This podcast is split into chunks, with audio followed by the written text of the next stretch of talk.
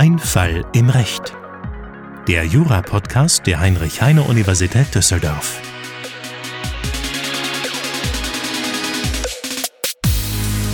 Willkommen bei Ein Fall im Recht, dem Podcast mit den Fällen aus dem echten Leben. Mein Name ist Gian Digistirici, ich bin Mitarbeiter am Lehrstuhl von Professor Potzun und neben mir sitzt Alexander Kirk, auch Mitarbeiter bei Professor Potzun. Freue mich, äh, hier zu sein, Jan. Schön, dass wir wieder mal zusammen eine Podcast-Folge aufnehmen können. Genau, und heute geht es um den Fußball. Äh, ich weiß von dir, dass du großer Fußballfan bist, richtig? Ja, absolut. Äh, also verfolge das seit Jahren schon. Ich sag mal lieber nicht, äh, für welchen Verein mein Herz schlägt, aber natürlich bin ich auch Lokalpatriot und äh, äh, verfolge Fortuna hier im Stadion und äh, zu Hause. Äh, ich bin auch großer Fan, genauso wie du, lieber Alexander. Ähm, aber beim Fußball, da gibt es immer einen, den mag keiner, oder? Ja, oder zumindest die eine Hälfte des Stadions mag ihn äh, nicht. Genau. Also, also, beliebt ist die Person nie, ja? Ja, absolut. Also wir reden über den Schiedsrichter, um Der das Schiedsrichter, schnell genau. aufzulösen. Genau, genau. Wobei den Schiri, über den wir heute reden, ich muss sagen, ich fand ihn immer äh, der war, war irgendwie eine Persönlichkeit auf dem Platz. Äh, der hat nämlich so eine Ausstrahlung gehabt, vielleicht auch alleine durch seine Größe. Der hat irgendwie auch die äh, einen oder anderen Spieler äh, überragt und den verbinde ich irgendwie tatsächlich mit der Bundesliga. Äh, ich weiß nicht, wie es dir geht. Ob du ihn kennst, hast du ihn vor Augen jetzt? Ja, ihn, ihn kennt man auf jeden Fall. Den hat man hier und da mal auf dem Platz gesehen, definitiv. Genau, also um es aufzulösen, es geht um Manuel Gräfe, den wir jetzt nicht nur als Fußballinteressierte kennen, sondern den man auch im juristischen Umfeld etwas kennt, denn in den letzten zwei, drei Jahren hat sich um ihn äh, eine kleine Debatte entzündet äh, darüber, wie alt man denn als Profischiedsrichter sein darf äh, und wo beginnt, wo die Altersdiskriminierung beginnt und wo ja, äh, guter Schiedsrichter äh, sein aufhört, sozusagen. Ja, die Fußballer, die werden ja auch äh, immer älter, deren Karrieren gehen, äh, dauern immer länger an. Also zum Beispiel bei Buffon, ich weiß nicht, ob du den kennst, ne? ja, Torhüter, italienischer Torhüter, der ist ja in seinen 40ern und immer noch hier und da aktiv als Torwart. Ähm, da gibt es jetzt keine feste Grenze, wie lange Fußballspieler ihre Karrieren haben dürfen. Bei Schiedsrichtern, ja, da ist es ein wenig anders, oder?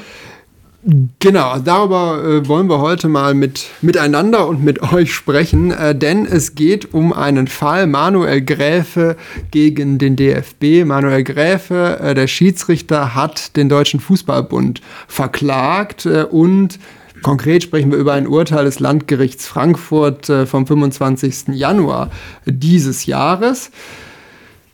Und ja, was wollte Manuel Gräfe denn? Manuel Gräfe wollte mehrere Dinge. Äh, insbesondere wollte er aber eine Entschädigung für einen Nichtvermögensschaden erhalten, denn er durfte eben seine Schiedsrichtertätigkeit nicht weiter ausüben. Also er wollte einen immateriellen Schaden geltend machen, insbesondere. Genau, also um vielleicht nochmal kurz äh, den Dachverhalt äh, etwas ausführlicher darzustellen. Äh, also Gräfe war seit 2004, also seit über 15 Jahren Schiedsrichter in der Bundesliga, deshalb ja. verbinde ich den da auch durchaus. Genau, also gestandener Schiedsrichter da. Gestandener Schiedsrichter und auch einer der, der bekannteren, besseren auf jeden Fall. Ähm, er hat, äh, das sieht man allein schon, wie viele Spiele er in den letzten Jahren so geleitet hat. Ne, Im Durchschnitt steht dann im Urteil später drin, äh, wurde, hat ein Schiedsrichter Schiedsrichter elf Bundesligaspiele geleitet äh, und Manuel Gräfe hat 17 geleitet und zusätzlich noch 15 in Liga 2 und Liga 3 in einer Saison. Das ist schon ähm, beachtlich, ne? Der war also voll im Soll. Äh, genau, also um das mal kurz äh, zu sagen, wie funktioniert diese Schiedsrichterbestellung? Äh, also äh, es gibt wohl so, ein, so, eine Gruppe von Schiedsrichtern, die der äh, DFB auswählt. Da sind so 24 Bundesliga-Schiedsrichter drin und die werden dann für ein Jahr angeheuert. Die bekommen so einen Rahmenvertrag mit dem DFB und werden dann im Einzelnen äh, zu den Spielen zugeteilt. ganz interessant war auch, äh, die wurden dann auch Elite-Schiedsrichter genannt. Das äh, war ja noch, in der Bundesliga. äh, Genau, genau. ja. Das war eben die Elite der Schiedsrichter. da gehörte man eben zu den Top, Top-Leuten. Ähm, Und was ich auch ganz interessant fand, was sich nicht unmittelbar aus dem Urteil ergeben hat, weil das da geschwärzt wurde, Ja. ist, wie viel Schiedsrichter verdienen. Genau, äh, genau, ich habe dann direkt genannt, mal ne? im Kicker gegoogelt, äh, was, was denn wohl äh, verdient. Hast du, hast du eine Vorstellung davon, was, was verdient so ein Bundesliga-Schiedsrichter? Ich glaube, ich hatte das mal auch geschaut. Äh, das hatte mich auch interessiert. Ähm, war das nicht ein hoher fünfstelliger Bereich pro Jahr? Genau, also es geht äh, los äh, bei 62.000 Euro im Jahr und dann diese besonderen Schiedsrichter, zu denen auch Manuel Gräfe gehörte, die bekommen bis zu 80.000 im Jahr einfach als Grundbetrag und dann noch zusätzlich knapp 6.000 Euro pro Spiel, das sie leiten. Also da kommt Ja. ganz schön was zusammen, äh, das muss man sagen. Ja, ist aber dann auch deren äh, Haupttätigkeit. Also das wurde ja auch dann nochmal dargelegt. Äh, da ist nicht mehr viel Zeit, noch einem anderen, einer anderen Arbeit nachzugehen. Ne? Also, Aber die meisten haben schon noch irgendwie einen, einen Job daneben, aber meistens keine 100% Genau, Stelle mehr, genau, sondern da- dass sie dann irgendwie die- 50 genau. bis 80% noch irgendwo Ja. arbeiten. Ja, ähm, also Manuel Gräfe, Top-Schiedsrichter und dann äh, in der äh, kam eine Saison, äh, nachdem er in der Vorsaison noch äh, 32 Spiele in den ersten drei Ligen geleitet hat, wo der DFB gesagt hat, nö, äh, lieber Manuel, es ist Schluss, wir nehmen dich für die nächste Saison nicht mehr auf unsere Schiedsrichterliste auf. Und was war im Wesentlichen die Begründung? Im Wesentlichen war die Begründung, das haben wir auch gerade so ein bisschen schon rausgearbeitet, er war einfach zu alt. Ja? Genau, und ganz konkret, so alt bedeutete 47 Jahre. Genau, das, war die so Altersgrenze. die Altersgrenze. Äh, jedenfalls, ähm, da kommen wir gleich auch noch drauf zu sprechen. Es war jetzt nicht so, dass es eine ganz offizielle Altersgrenze war, aber das schwebte so äh, herum, dass es eben 47 war und dann das Schluss ist. Genau, was wollte Manuel Gräfe dann? Also hast du eben schon mal kurz angedeutet. Äh, er hat tatsächlich den DFB verklagt und hat gesagt, ich möchte erstmal äh, eine Entschädigung, also ich möchte nicht weiterarbeiten, also nicht irgendwie auf eine Fortsetzung äh, unseres wie auch immer gearteten Beschäftigungsverhältnisses klagen, sondern er wollte eine Entschädigung, immateriellen Schaden. Äh, da hat er, muss man immer so eine Größenordnung angeben, hat er jetzt hier von 64.000 Euro gesprochen. Und er möchte einen Vermögensschaden äh, für Verdienstausfälle, nämlich er, er hat gesagt, ich wäre ja in der kommenden Saison äh, eingesetzt worden. Und dann hätte ich ja diesen Grundbetrag bekommen und noch was pro Spiel. Das möchte ich ersetzt bekommen haben. Im Rahmen dessen könnten wir auch noch mal kurz auf die immateriellen Schäden im Generellen eingehen. Äh, so ist es ja, dass immaterielle Schäden ja nur ausnahmsweise geltend gemacht werden können. Dieser Grundsatz ist in 253 Absatz 1 BGB geregelt, wonach nur äh, ein immaterieller Schaden verlangt werden kann, wenn das im Gesetz geregelt ist. Wo ist das hier bei uns geregelt? Äh, Hier bei uns gucken wir ins Allgemeine Gleichbehandlungsgesetz AGG und da haben wir in Paragraph 15 Absatz 2 äh, die Möglichkeit, einen Nichtvermögensschaden ersetzt zu bekommen. Absatz 1 ist der Vermögensschaden, das ist also gleich ähm, Teil 2 unserer Prüfung, äh, ob er da die, den Verdienstausfall bekommen kann. 15 Absatz 2, Nichtvermögensschaden, wenn ein Verstoß gegen das Benachteiligungsverbot des AGG vorliegt, also wenn wir irgendeine Benachteiligung aufgrund von diskriminierenden Merkmalen, hier drängt sich das Alter auf, haben.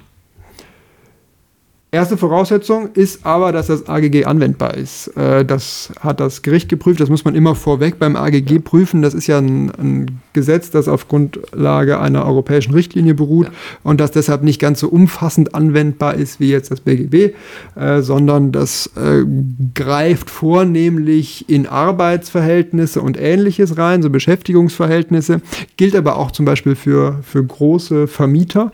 Ähm, da gibt es so ein paar äh, Punkte, die alle genannt werden in Paragraph 2, wo drin steht, wann das AGG einschlägig ist. Und in diesem Fall ähm, war das AGG in persönlicher und sachlicher Hinsicht nach 2 Absatz 1 Nummer 1 AGG in Verbindung mit 6 Absatz 3 AGG anwendbar. Genau, also es geht um Zugang zur Erwerbstätigkeit. Das war ja. so die, die Grundlage, dass man sagt, ja, diese, auf diese Schiedsrichterliste zu gelangen, das ist eine Erwerbstätigkeit und ähm, der DFB verwehrt hier Manuel Gräfe den Zugang. Wir brauchen weiter dann diese Benachteiligung. Also irgendwo ja. ein Verstoß gegen das Benachteiligungsverbot ist in 7 AGG aufgeschrieben und das bedeutet, dass man aufgrund einer der Merkmale, die in 1 genannt sind, benachteiligt haben muss. Ja, in Paragraph 1, da stehen, stehen ganz viele Dinge drin, die, ähm, an die man eben nicht anknüpfen darf, verpönte Kriterien, äh, unter anderem das Alter. Ganz wichtig ist dabei, in Paragraph 22 AGG gibt es eine Beweislastumkehr äh, dafür. Ähm, und das wurde auch relevant in der Entscheidung. Äh, da wurde auch der Paragraph 22 AGG, der auch umfassend gilt, herangezogen. Genau, also im Wesentlichen steht da drin, also wenn jetzt hier äh, Gräfe darlegen kann, äh, Tatsachen, Indizien, die eine Benachteiligung aufgrund seines Alters vermuten lassen, dann muss der Klagegegner, also der DFB, beweisen, dass eben keine Benachteiligung vorliegt. Also verschiebt sich die übliche Beweis Beweislastverteilung. Das ist also, was man so, wo man sonst damit in äh, Berührung kommt, vielleicht auch mal in der Klausur, aber vielleicht auch im, im, echten Leben sind so Stellenausschreibungen, so ein typischer Anwendungsfall. Wenn wir jetzt beispielsweise, wir laufen auf den Weihnachtsmarkt zu und dann steht da äh, in der Stellenausschreibung äh, ein Zettel, äh, wir suchen Verkäuferinnen für unseren Stand. Äh, ja. Und dann dann äh, könnten wir uns da bewerben und hätten direkt mit, wenn wir abgelehnt würden, mit Paragraph 22 ein, ein starkes Argument in der Hand, ja. das dann erstmal der äh, ja, der mögliche Arbeitgeber darlegen muss, uh, äh, hier lag doch keine Benachteiligung vor, weil er ja diese Stellenausschreibung nur für Frauen ausgeschrieben hat. Genau, also der Paragraph 22 AGG, der hat eben diese Vermutung, es kann vorgebracht werden, das hat auch der DFB getan, dass es kein festes Statut gibt, das sagt, dass Schiedsrichter mit 47 ausscheiden. Aber es gab ein bestimmtes Interview des Schiedsrichterchefs, ähm, das hier ganz wichtig wurde. Genau, in diesem Interview hat er im Wesentlichen gesagt, mit 47 sind die Schiris raus. Also genau. da machen wir eine, eine starre Grenze. Äh, wir vereinfachen das jetzt so ein bisschen, aber ja. im Wesentlichen das Gericht bewürdigt das so ein bisschen als Beweis äh, und da kommt raus, das wird so praktiziert, das ist gelebte Realität. Ja. Mit 47 ist Schluss, auch wenn es offiziell nirgendwo steht. Und eben der DFB konnte nicht genug darlegen, dass das Gegenteil der Fall war. Genau, daher kommen wir dann zu einer Benachteiligung. Und wenn wir eine Benachteiligung aufgrund des Alters festgestellt haben, weil Gräfe wird jetzt hier schlechter behandelt, weil er 47 Jahre alt ist, dann ist nicht jede Benachteiligung per se unzulässig und jede Benachteiligung löst einen Schadensersatzanspruch aus, sondern Benachteiligungen können gerechtfertigt sein.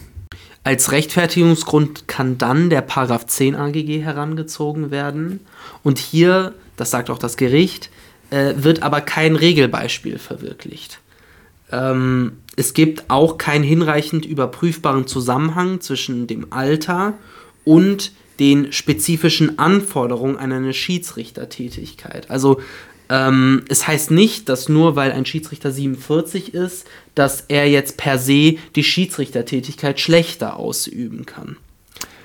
Genau, das wäre so die, der Maßstab, dass man sagt, diese Altersgrenze ist erforderlich äh, und ab einem gewissen Alter kann ein Schiedsrichter nicht mehr so gut Schiedsrichter sein wie ein Jüngerer. Und deshalb müssen wir uns ein bisschen angucken, ja, ist das so? Kann man das sagen, dass mit pauschal 47 äh, alle Schiedsrichter schlechter sind? Das Gericht schaut sich dann auch an, äh, wie man zum Beispiel die Qualität der Schiedsrichter äh, regeln könnte und führt dann auch aus, dass man nicht per se zum Beispiel auf das Alter schauen muss, sondern eher ähm, Leistungstests heranzieht, die dann die ähm, körperliche Fähigkeit der jeweiligen Schiedsrichter ermittelt und dann daran anknüpft für die äh, Zulassung der Schiedsrichtertätigkeit.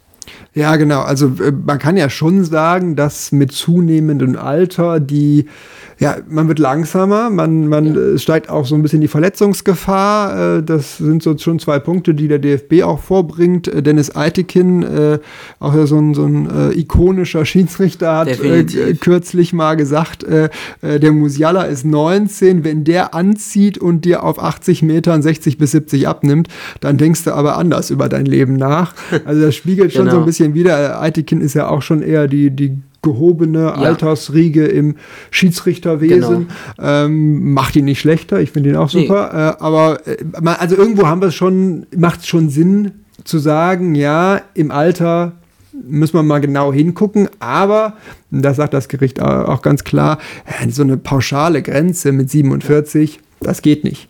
Das, ist, äh, das ist willkürlich gesetzt. Genau, aber das hast du auch sehr schön gerade gesagt äh, ab einem bestimmten Alter ist es aber dann doch zulässig, zumindest etwas äh, verstärkt zu schauen, ob dann die Schiedsrichter noch jeweils äh, in der Lage sind, diese Leistung abzurufen, äh, die man als Bundesliga-Schiedsrichter dann abrufen muss. Genau. Und was man auch machen kann natürlich, ist so ein Blick in die anderen Ligen. Äh, also die, die FIFA äh, hatte bis 1992, also noch ein paar Jahre her, hatte die auch eine Altersgrenze, 45 äh, damals, haben die dann abgeschafft. Äh, und äh, die anderen großen Ligen, Premier League ähm, oder auch die Champions League dann von der UEFA veranstaltet, da gibt es gar keine fixe Grenze, sondern da sind auch noch Schiedsrichter, die 48 oder sogar 52 Jahre alt sind, aktiv. Das heißt, mal, wenn man in Europa rumguckt, da gibt es keine fixe Altersgrenze ja, genau. und auch keine Erfahrungswerte in dem Bereich. Ja. Äh, interessant war nur noch, dass äh, die Eredivisie mit der Champions League, der Bundesliga und der Premier League gleichgestellt wurde an der Qualität. Äh, da wüsste ich jetzt nicht, ob das so der, der Fall ist. ja gut, vielleicht Ajax, aber. Ja, vielleicht, vielleicht, wer weiß.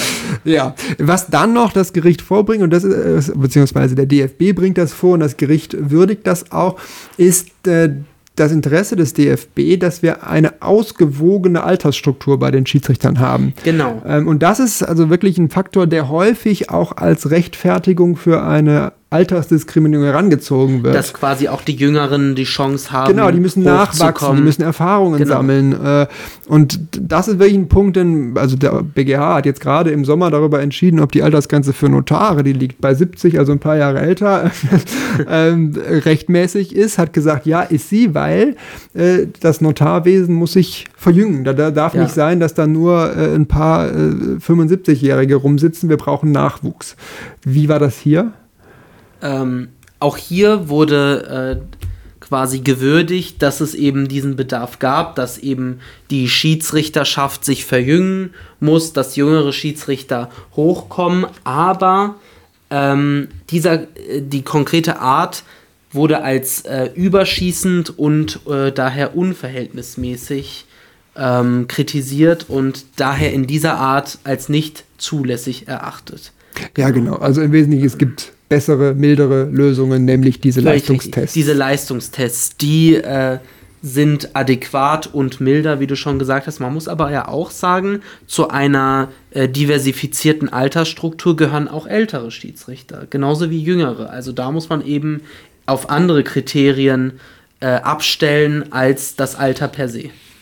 Genau, ja, im Ergebnis, also man kann dann auch noch mal kurz über äh, Paragraph 8 AGG als äh, Rechtfertigungsgrund nachdenken. Da steht aber nichts Besonderes noch nee. drin. Kommen wir zum gleichen Ergebnis. Sparen wir uns jetzt hier. Ähm, Im Ergebnis kommen wir dazu, dass wir eine nicht gerechtfertigte Benachteiligung aufgrund des Alters durch diese gelebte starre Altersgrenze haben. Und damit sagt 15 Absatz 2, wir bekommen eine Entschädigung. Die Frage ist jetzt nur, wie hoch? Was kriegt er, der Gräfe? Der Gräfe wollte ursprünglich 64.000 Euro haben.